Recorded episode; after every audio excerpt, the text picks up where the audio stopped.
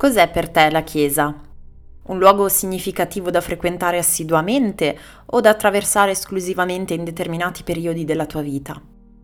In qualsiasi caso, qualsiasi sia la tua risposta, la Chiesa sin dalle origini è innanzitutto un corpo. È comunità, congregazione, ovvero incontro non solo fisico, ma anche e soprattutto spirituale. È unione di intenti e visioni, è condivisione di fede, di parola, di pensiero e di azione Esistono due dimensioni che riguardano ciò che comunemente reputiamo essere Chiesa e che spesso ingenuamente uniamo pensando siano una la conseguenza dell'altra. Andare o essere? Questo è il dilemma. Consacrare e dedicare un giorno alla settimana a Dio significa relegare il suo amore e la sua opera solo in quel tempo, ma Dio regna nella nostra vita quotidianamente, in ogni singolo dettaglio.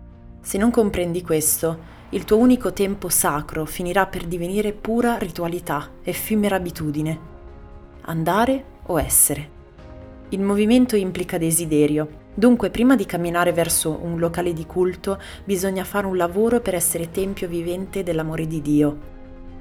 Io e te siamo membra di un medesimo corpo, che è Gesù, ed è questo il primo motivo che dovrebbe spingerci ad incontrare chi condivide la nostra fede, per essere uno come Cristo è uno con il Padre.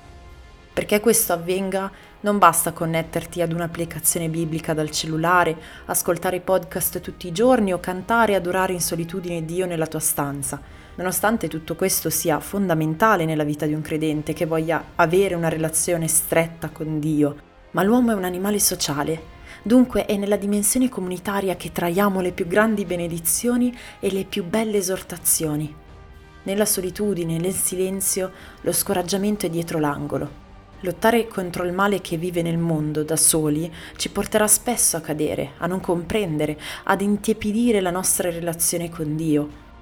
È dove due o tre sono riuniti che Dio si manifesta in tutta la sua bellezza. Ciò che uno non percepisce, l'altro può recepire. Ciò che uno non sente, l'altro può ascoltare Ciò che uno non vive, l'altro può raccontare ed incoraggiare. Questo non significa che chi frequenta una chiesa abbia una visione rigida ed impermeabile della vita, o almeno così non dovrebbe essere, perché è proprio nel confronto che la chiesa diventa ricca. Infatti, come leggiamo nella lettera ai Romani, siamo membra differenti con funzioni differenti. La meraviglia sta nel vedere come l'opera di Dio si muove verso un unico obiettivo pur nella diversità di ruoli, di caratteri, di pensieri e di vissuti.